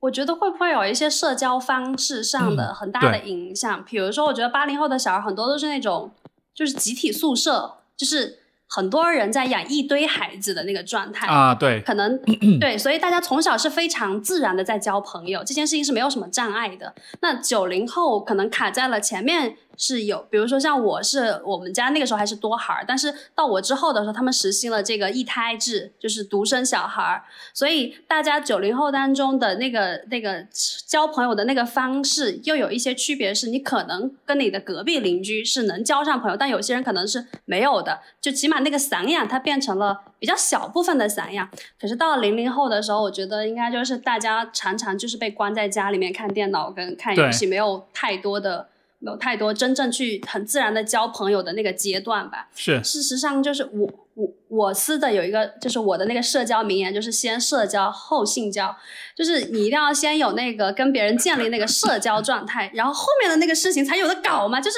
没有的，就是一上来就就是口嗨的那一种，往往就是没有什么结果的那种人。他在口嗨的时候，他其实并没有真的在社交，他其实只是在像是在表演，或者说像是在在填充那个那个那个对话的那个内容。或者就是有一个有一个形象是需要他去完成的，就是刚还是还是一样的，就是我需要去验证一下我是不是受欢迎的那一个，嗯是不是我我怎样做就能得到什么？但 maybe 那个东西不是他真正想要得到的，可能那个最缺乏的那个东西就是没有什么人关注我，所以我只好这样叭叭叭叭叭叭。哎，对对对，我觉得你说的特别对，就好像是他的那个表达的逻辑，他是还是按照网上的。呃，互联网冲浪的那种逻辑，就是谁的语言比较出挑、比较博眼球，好像谁才得关注，就好像，但是其实那个和他自己是谁，他在互联网上的身份和现实的身份是完全脱节的。但是在现实当中的时候就，你你你你就不知道你应该怎么表达，因为你平时时间没有花在线下的社交，你都是花在网上口嗨去了。啊，对有意思，有意思。而且而且我我我就常常跟他们说，你就是有些人是真的是就是社恐这件事情嘛，大家不是很爱贴这个社恐标签嘛，表示说这样子。然后我说不是的，你不是社恐，你只是对在座的人都没有兴趣。我谢谢你，如果你有兴趣的话，你可爱死了好吗？嗯，你刚才说到这种，就是有男生知道你是性教育工作者之后的那种反应是那样子的哈。你看，我站在 我以作为一个八零后的代表，用用比较骚的方式来想这个问题，就是如果比如说我约会的女生又是我感兴趣的，然后同时她也告诉我她是这样一个职业跟工作的话，我可能会有的反应是我可能会很真诚的想要去了解她怎么看待关于性的很多问题，而且我会对她有一种像是一种期待或者有想象，就是也许她是更能够理解，就是比如说我自己呃，尤其是对于男性来说吧，就是男性的情欲的表达本身是，嗯。怎么说呢？相对来说是比较受限的，或者说是有比较多障碍、有比较多困难的。但是我的想象是，哎，如果你是做这件事情的，那也许其实你能够更好的去去去理解，就比如说，呃，我的想法是怎么样的，以及如果我做出一些冒险的尝试，哪怕是有点蠢，哪怕是有点笨拙，但是就好像是我会，我反而会感觉更更安全一些，因为因为你是因为你的工作会让你对这些事情有更深的理解，而不会是像可能其他的一些呃对这方面思考比较少的人，他们看到你有些行为，会觉得啊你变态，你觉得你奇怪，或者是怎么样的，就就是说，就是这个职业在我看来绝对是一个加分项，但它加分项不是说是啊你活儿好，或者是你很会什么的。而是在于，就是它能让我们的互动、我们的关系是会有一层更多的保障的，是那样一个感觉。可能是因为更有一个更包容跟更安全的感觉。嗯然后其实其实我想说一个部分，我想回记忆里，我想回一个部分，就是其实我往往是那个就是怂恿他人的人，就他会跟我说，就是就他一定会跟我说啊，我有一个什么什么样的幻想什么，我说去啊，快去啊，然后就说啊，可是怎样怎样怎样，我说没关系，人家会答应你就去吧，只要安全进行的，快去快去快去。嗯，然后我我永远都是那个就是站在后面去怂恿别人的人，然后怂恿到别人觉得就是我就是非常的不为人师表，就是嗯大家会觉得说，如果你是一个教育者的话，你应该是那个很、呃中立呃怎样怎样的那个，然后我就会其实我常常对，然后但我其实会觉得说，哇，做爱不积极的人态度一定有问题，哇，嗯性生活都不要，你们是怎么想的？是哇，就是你为什哇，你为什么就是其实你你又没有做错什么，你只是这样想，你又没有伤害别人，其实我觉得这很正常啊。就我觉得常常其实，嗯，可能除了工作属性以外，还有一个是我本身的呃性格或者状态吧。我常常会，我不是去猜测这个人的呃动机是什么。我常常会觉得，如果你觉得它是一个你想做的事情，你能够在当中得到快乐，又很安全，又很清晰，也不伤害别人，那就去做。然后，所以我常常其实是因为我是那个推动跟怂恿者，所以大家会更加愿意觉得，或者说觉得这个东西是一个加分项。所，以，嗯，而且这当中就是大大而且这当中，我觉得它加分的点就是在于，其实还是在于关于信任、关于安全。就是，呃，你像比如说我，我我是我是认识有朋友，就是比如说有的时候我们会就男性啊，我们会聊，比如说他因为他是单身，就会聊他平时的一些 这种约会啊，这种跟女孩相处的经历。然后我就很喜欢他的那种风格，他就很直接，他就会跟就比如说他对一个女生有兴趣，他就会问他说。我能邀请你来我家吗？然后因为我觉得我我觉得对你有兴趣，我就想跟你发生关系，就他会很直接的去说，当然肯定是用就是很礼貌的、很尊重的方式去讲。然后，但他也会对就是说，如果对方 OK，那就来；对方不不 OK，没问题，就就就是就很直接，但是又很尊重那种的。而我觉得这种这其实就是关于人跟人之间的那种那种信任跟安全的问题，就是我很确认说，我这样直接跟你表达，我不会被你误解，你会能知道说我这样表达反而是对你的一种尊重的表现，以及这样子对我们之间都是最简单、最不复杂、最安全的一种方式。但是问题就是，有的时候我觉得确实会有一种担心，就好像是啊，你说太直白，别人就会觉得你你怎么这么猥琐啊，或者是。你怎么这么变态啊？甚至会觉得是被冒犯到或者什么，所以就好像是大家对于这种事情的理解，我觉得还是很不一样的。是是的，是的，而且你知道，其实我个人会觉得，如果大家都这么简单直接的话，根本不需要什么三胎政策，就是。而且嗯我常常会收到我的朋友或者姐妹问我说：“哦，他只想他想约我睡一觉或者怎么，我要怎么办啊？这样会不会很掉价？”其实我也想有蚊子一样的时候，然后我就说：“哇，我觉得能对他人产生这种心动。”有性欲的感觉是非常难得的，就是你可能年纪轻的时候是因为荷尔蒙或者什么其他因素，你非常容易有这种感受。可是等到你年纪增长，比如像我，就是你就很难会再有那种心动啊，或者对他人有身体有兴趣那种很直接的那个反应了。事实上，我就跟他们说，我说你们要珍惜啊，就是这种机会真的是从真正的从你的身体出发，然后。因为现代人就是真的很多头脑思考的问，很多头脑在思考，所以没办法停下来。可是当你身体真的有感受的时候，为什么不接受它呢？既然你这么愿意这件事情，为什么不接受它？简单点，直接点，我们大家都有话好好聊。而且我非常喜欢他那个方式，就是你刚刚说到嘛，以一个尊重为基础，我们愿意就 OK 啊，但我们不愿意，我们也是可以继续做朋友。我在为什么我们我只能对你的美貌或者对你的财富表达欣赏，对你的睿智才智表达欣赏，可是我不能对你的身体表达欣赏，这很奇怪，好吗？嗯，对哦，这里就这里就回到了为什么零零后无法就是很自然的社交，因为他们的就是看到那种电视上亲吻的镜头都要说啊怎么接吻啦，然后我想到了我小时候看的都是些什么东西啊？对的，说到这个，我想起那种那种韩剧哈，就是一一季演了二三十季了，终于终于奔儿上了，哎呦，真不容易啊！对对对对，嗯。就是到结尾只是亲了一下，大家已经不行不行不要不要的了，然后脸红到不行，但是大家说起那个骚话的时候面不改色，嗯但真正去实践的时候，哎我不行我社恐，对，朋友们多多去尝试努力，是是，我我我会我回想起来，比如说以前在约会的时候，有的时候其实我觉得反而最好的体验，反而是就是来自那种很直接，就是直接跟对方表达，哎，我我觉得我挺喜欢你的，我觉得我挺被你吸引的，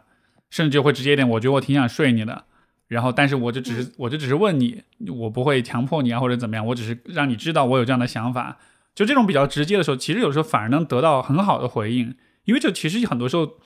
站在女孩的角度，其实她也，比如说羞于表达，或者她也觉得如果她太直接这样表达，呃，不知道对方会怎么看待她正。经吗？对对对，但是当比如说可能他看到，哎，我也是愿意这样直接去坦诚表达自己的时候，其实这对他来说也像是一种。啊，我也放心了，就是我我知道我面对对面这个人是什么样，他不会是那种是什么样子的，对他不会是那种很评判你的，会很站在道德制道德制高点上。因为我觉得性任何关于性的问题，一旦沾了所谓的道德评判、道德制高点，立马就变得不好玩了，立马就会非常的很冷，就很就很下头的感觉。是是这样，而且你你知道，就是大家在聊到这个部分的时候，其实我会觉得它是一个很好的筛选机制。就是筛选掉那些不太合适你的人，因为我们刚刚说到谈性说爱其实是有难度的，但是当这个人愿意跟你谈性，然后你也可以去回应的时候，事实上是帮助你去筛选那些愿意跟你谈心的人，这样的人前面的这个难度就已经减少了很多，而且你们在之后的交流其实会更加的顺畅，因为你知道，就是会发出这个邀请的话，可能说明你们的关系其实并不是那么的熟络。但是你们可以去聊这件事情，那你们接下来就可以去筛选掉更多，比如我想要的那个好的体验会是什么样子？对我希望这个好的体验当中，我们可以叭叭叭叭做什么？哇，这样的话，你的这个可以少走许多的弯路。你会不会觉得哪里怪怪的？但就是想这样说。嗯，就你说这个筛选，我觉得呃，也许啊，它有的时候也是一种双刃剑。我的意思是，你怎你你如何知道以什么样的标准来筛选？或者你如何知道你在筛选的东西和你想真正想要找的东西是否是一个是否是一个东西，对吧？就比如说，哦，呃，因为就还是说到社交软件，就是就大家会在网聊的时候，其实会设置很多的所谓的这种筛选的方式，对吧？那最简单直接的方式就是啊，我不要找 one night stand，对吧？我我要找长期关系。就他在 profile 里面会写，就是你要找四幺九的话，你就你就别理我。就他觉得这就是一种筛选，但是。这个筛选真的有用吗？他真的能让那些就是就是想跟你四幺九的人来，就是不来找你吗？我觉得其实不一定，对吧？包括比如说聊上了之后，呃，有的人会说，呃，如果你是我不知道，就是某一些你有一些什么特殊的癖好，比如说你抽烟喝酒，那就 no，对吧？如果你是，嗯呃，我不知道，就是说到癖好的时候。对对对，就是就是就是我们会设置一些去筛选的一些标准，但是有的时候我觉得反而是我们太在乎这些筛选了之后，就会有点没有注意到这个人到底是什么样的，什么样子？对，我我我我非常同意你刚刚说到筛选是一个双刃剑这件事情，包括你有问到说那这个部分怎么样是一个正确的筛选？事实上，我会觉得哦，没有办法，只能去试。对，然后以及在你在说的时候，就是你在跟对方对话的时候，你不是说那些就是要怎么样让自己看起来很酷，比如说啊，我不是那种，我就是那种什么活又好，然后嘴又甜，然后又但是我又可以很决绝不粘人的那种人，就是不要试图去表现出来什么形象，而是真实的去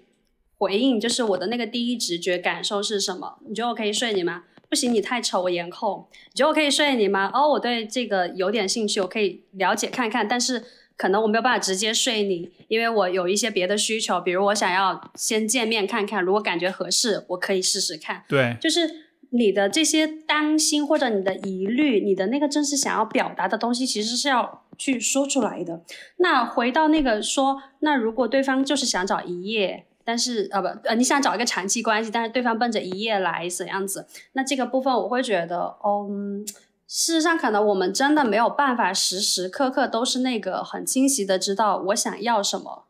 的人。没错，就是因为我想要什么那件事情，它是时时刻刻在变化的。所以这这就也有点回到我们前面那个话题，就是。在那个打破重建的那个过程中，很多人无法接受那个痛苦，其实也就是无法接受那个变化。其实我可能跟你睡第一次的时候，我觉得哇很好很合适，我们可能就是可以有长期关系，可能是。但第二次、第三次，哇没有新鲜感，哎，或者是发我们的关系当中出现了别的事情，突然间我没有很想要跟你长期关系。然后我就跟你分开，你说哦，骗人！当时的时候不是这样讲的，没错。但事实上是，其实只是一个新的决策它产生了，对。然后我们我们不愿意接受那个变化的，我们拒绝接受变化的那个那个东西的背后，其实是关于我们自自身的那个议题。嗯，对。所以我我的那个想法可能就是，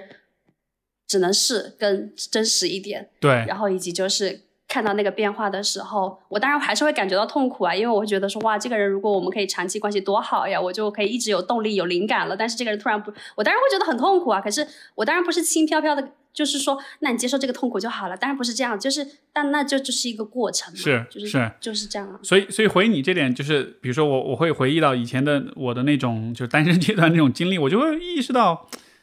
有些人一上来就会说要要长期关系啊什么的，有些人就不会说这个，甚至有些人会很明确说我我不要长期关系，对吧？但是说实话，其实这些不同的人，你在跟他们交往的那个相处的过程，其实没有那么大差别，就大家说的都是我标榜一个。期待一个标准，但其实我们以人对人的那个关系的时候，其实都还好啦。就大家没有说就是啊本质的区别哦，这一类人就比较浪荡一点，那一类人就比较传统一点，其实一点区别都没有。所以，嗯，我觉得如果我们做一个视觉化的比喻，就是我觉得很多人对于比如说社交软件，包括交友，他的那个那个想象就好像是像一个沙漏一样，就是一上面有很多很多的人，然后通过那个沙漏层层筛选层筛选，筛到最后剩下来一点点的人。对，但是实际上。我的体验中的那个交友，它应该是个反沙漏，一开始就是一个人，但是越往下走，这个人就越展开，你就会越发现他很丰富的地方。到了最后，你就越会发现说，其实最开始你对这个人的理解是是非常简单的。所以就是我觉得我们对人的那个认识，尤其是在找伴侣的时候，不应该是用沙漏式的那种心态，因为那会让你非常，就是其实那会让你非常容易把人简化。就是你会想要去找那么一两个很简单的标准标签，没错，去就好像是我抓住这些标签，我就找到了某种呃这个这个这个关系的这种诀窍，对吧？包括很多人很强调找真爱呀什么的，其实真爱就是一个特别大的标签，就就是一旦我有了找到真爱，我这辈子就幸福了，我婚姻就幸福了。就它其实最终都是一个把事情过度简化的一种偷懒的方式。其实每一个人都是反沙漏，你最终你都要。给这个人机会充分的展开，然后你再去判断你喜不喜欢这个人，你要不要跟他在一起，或者你们的关系到底是长期还是短期，就这事儿其实是是没法立刻下判断的。是，而而且就是就是结合你前面说到你和你伴侣的那些东西嘛，其实我会觉得说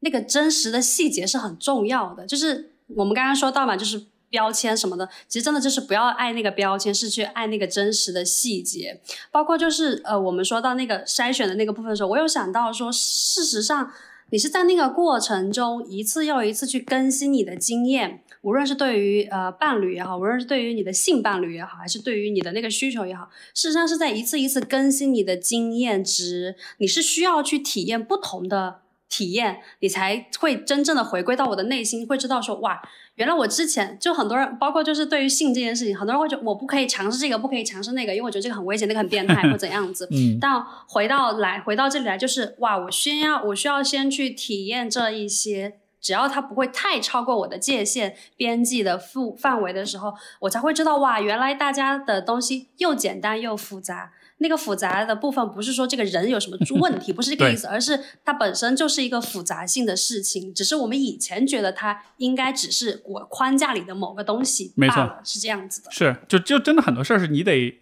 靠实际的体验和你的身体、你心里的反应来判断，而不是说它不能是一个理念上的判断，它需要是一个体验上的判断。我以前真的是有专门就是为了确认我到底对 SM 这件事情有没有有没有。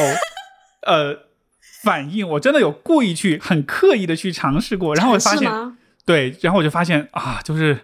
no，这完全不是，完全不是我的菜。那种。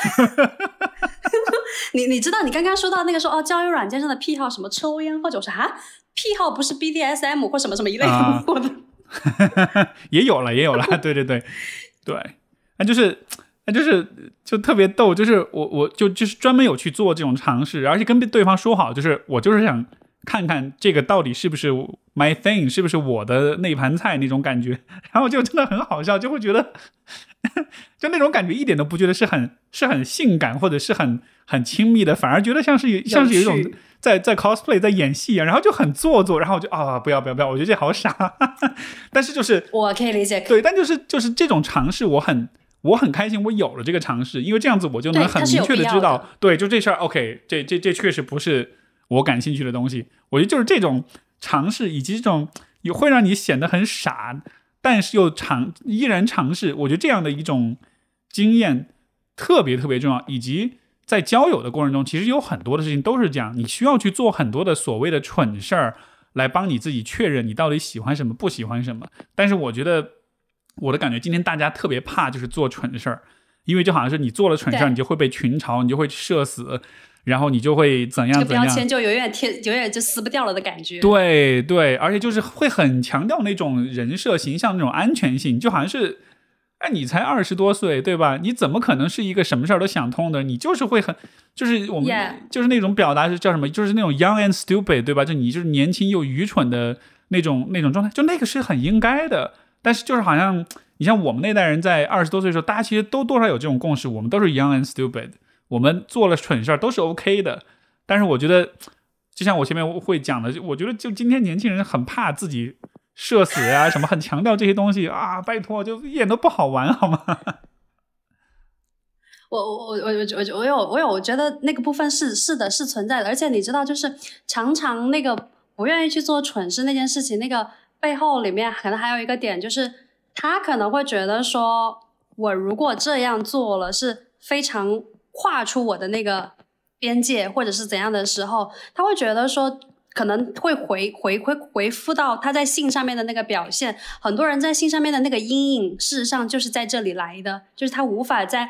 后续或者跟别的人的时候有一个好的状态，里面都是从这里来的。因为我曾经在性上面做过一件蠢事，所以我认定这个结果是怎么样子。我在将来的所有的尝试当中，我都会以我过去的经验去定义我之后的表那个表现是这个样子。对，这这是不是也是意味着，就是说，呃可能就是人年轻一代的啊，不要说年轻一代了，我我也不要这么以偏概全，但就是可能对于你刚才说的那种人，也许他内心也是比较脆弱的，他没有办法去更新他以往的信念和经验，因为就好像是他是比较封闭的，他他可能一旦受了伤害之后，他是把自己裹得很紧，就好像这样子才很安全。但是这种安全的代价就是你会很封闭，你没办法更新你自己的想法，或者你没办法接收到外界的新的信息。呀、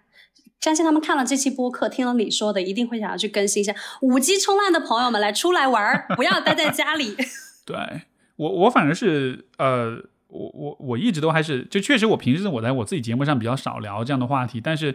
真的要说的话，我真的还是特别特别，就是鼓励大家在，就真的是把你看刚才说的这种 Tinder 啊、交友啊什么，就真的是把整个这个过程看成是一个冒险，然后你就什么是冒险？冒险就是你你你让，就是你你就让。这一切把你带到你想象不到的地方去，你也别预设他一定要去到什么地方。这样的好处就是有那个游戏的心态。对对对，是的，因为我觉得这样最大的好处是什么呢？就是首先这个关系朝什么方向去走，他会把你带到什么地方去，其实根本就不是你说了算，就是没有人。没有人能够预设，哎，我今天认识这么一个人，包括比如说我跟我太太，我们第一次见面的时候，我完全没有想到我会跟他结婚，根本就是完全是意料之外的，对吧？就是绝对不可能想到的。但是就是一种，就是一种走着瞧吧，就这样一种心态。然后目的地你没法把握，但是你带着这样一种心态，你至少这个过程你会觉得很好玩儿，因为你的每一个选择不都不是是被你的那个预设目标给强迫着牵着走的，而是你自己觉得什么地方比较好玩。就像你去一个城市旅行，对吧？如果你说好了，OK，我去一个城市就有一条固定的路线，那肯定超不好玩，对吧？你就没办法就是走街串巷的，在各种这个街道巷子里乱逛，然后撞到一些有意思的事情、有意思的风景啊，这样的。对，是的，规则是靠两个人建立的，永远要明白这个这个游戏规则是靠两个人，不是自己嗯想怎样就怎样，这太重要了。对，所以好像这样说起来，我觉得总结一下，其实好像这个地方的点就是在于，还是得把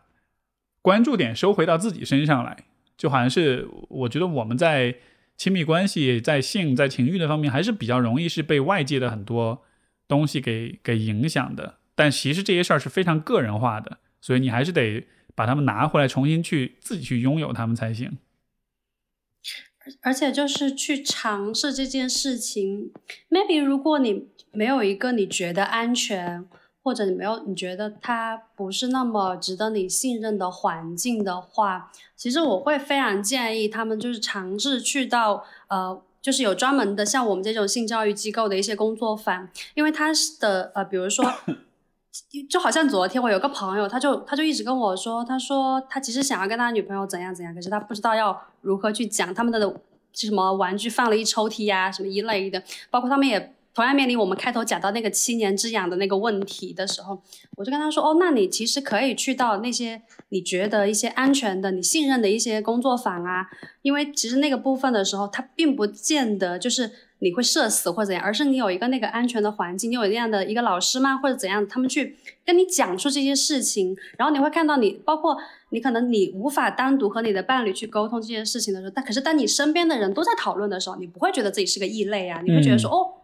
，OK 啊，就是可以是是可以像我们谈论哪里好玩一样去做这个事情的。还是那个游戏的心态，嗯，我只是从线上变成了线下打游戏了。对对，而且而且我不知道会不会有这样一个影响，就是你知道今天大家都有智能手机，遇到什么傻事儿，大家都会拍下来，然后就发到网上，然后就社死。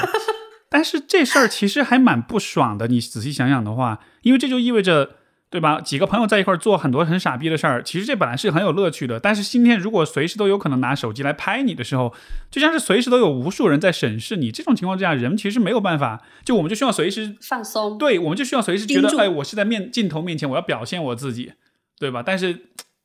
这好没劲。我我我我我每就是常大概还是会收到那种视频吧，比如有人在外面爬在地上一类的这种。我我的朋友肯定会转发给我，然后我有一次是我的朋友，他本身穿了一个皮衣，然后出现在公共场合，他是个男生，穿然后全身的皮衣的那一种，然后他发视频给我，他说他被别人拍了什么的，然后我当时还想说哦要不要安慰他一下一类的，结果的时候我就看到别人给他配的那个视频的那个曲子用的非常的风骚，然后我就想说哇。太美了，太好看了！我觉得这个曲子完全有衬托出你的这个风骚之感，然后对方就觉得，哎，突然觉得挺开心的。所以我刚才有想到你说的嘛，就是如果你被别人拍下来了，可能会被别人看到，但是你也有可能遇到我这样的朋友。就是会觉就真的是每个毛细胞孔都想张开来，然后去夸你说觉得你真的很棒，没有这么这个事这个事情没有那么糟糕。对，关于你去做很多性的尝试这件事情没有那么糟糕。其实我们会觉得说是很有乐趣的，因为我没有这样的体验，我突然发现我的朋友有这样的体验，约等于我也有了一次这样的体验。是是，就好像是对自己对别人都应该多一点那种你可以这么做，而不是哇你不要这么做。嗯，Yeah，哇。这个这个反弹感觉听到最后像是在跟大家说，就是大大家都要来谈性说爱的感觉。嗯，好啊，你还有什么问题吗？还是咱们就差不多到这儿？咱们就可以到这儿了，就是非常的开心有聊到这么多，而且我会觉得比我预期的有就是有多了非常多的。好好好好玩的事情，包括你个人的瓜，哇，太有太有乐趣了，你知道？可能这一期我的标题后面就是哦有八卦，不是开玩笑。好呀，好呗，那就到这儿。好的，谢谢石老师。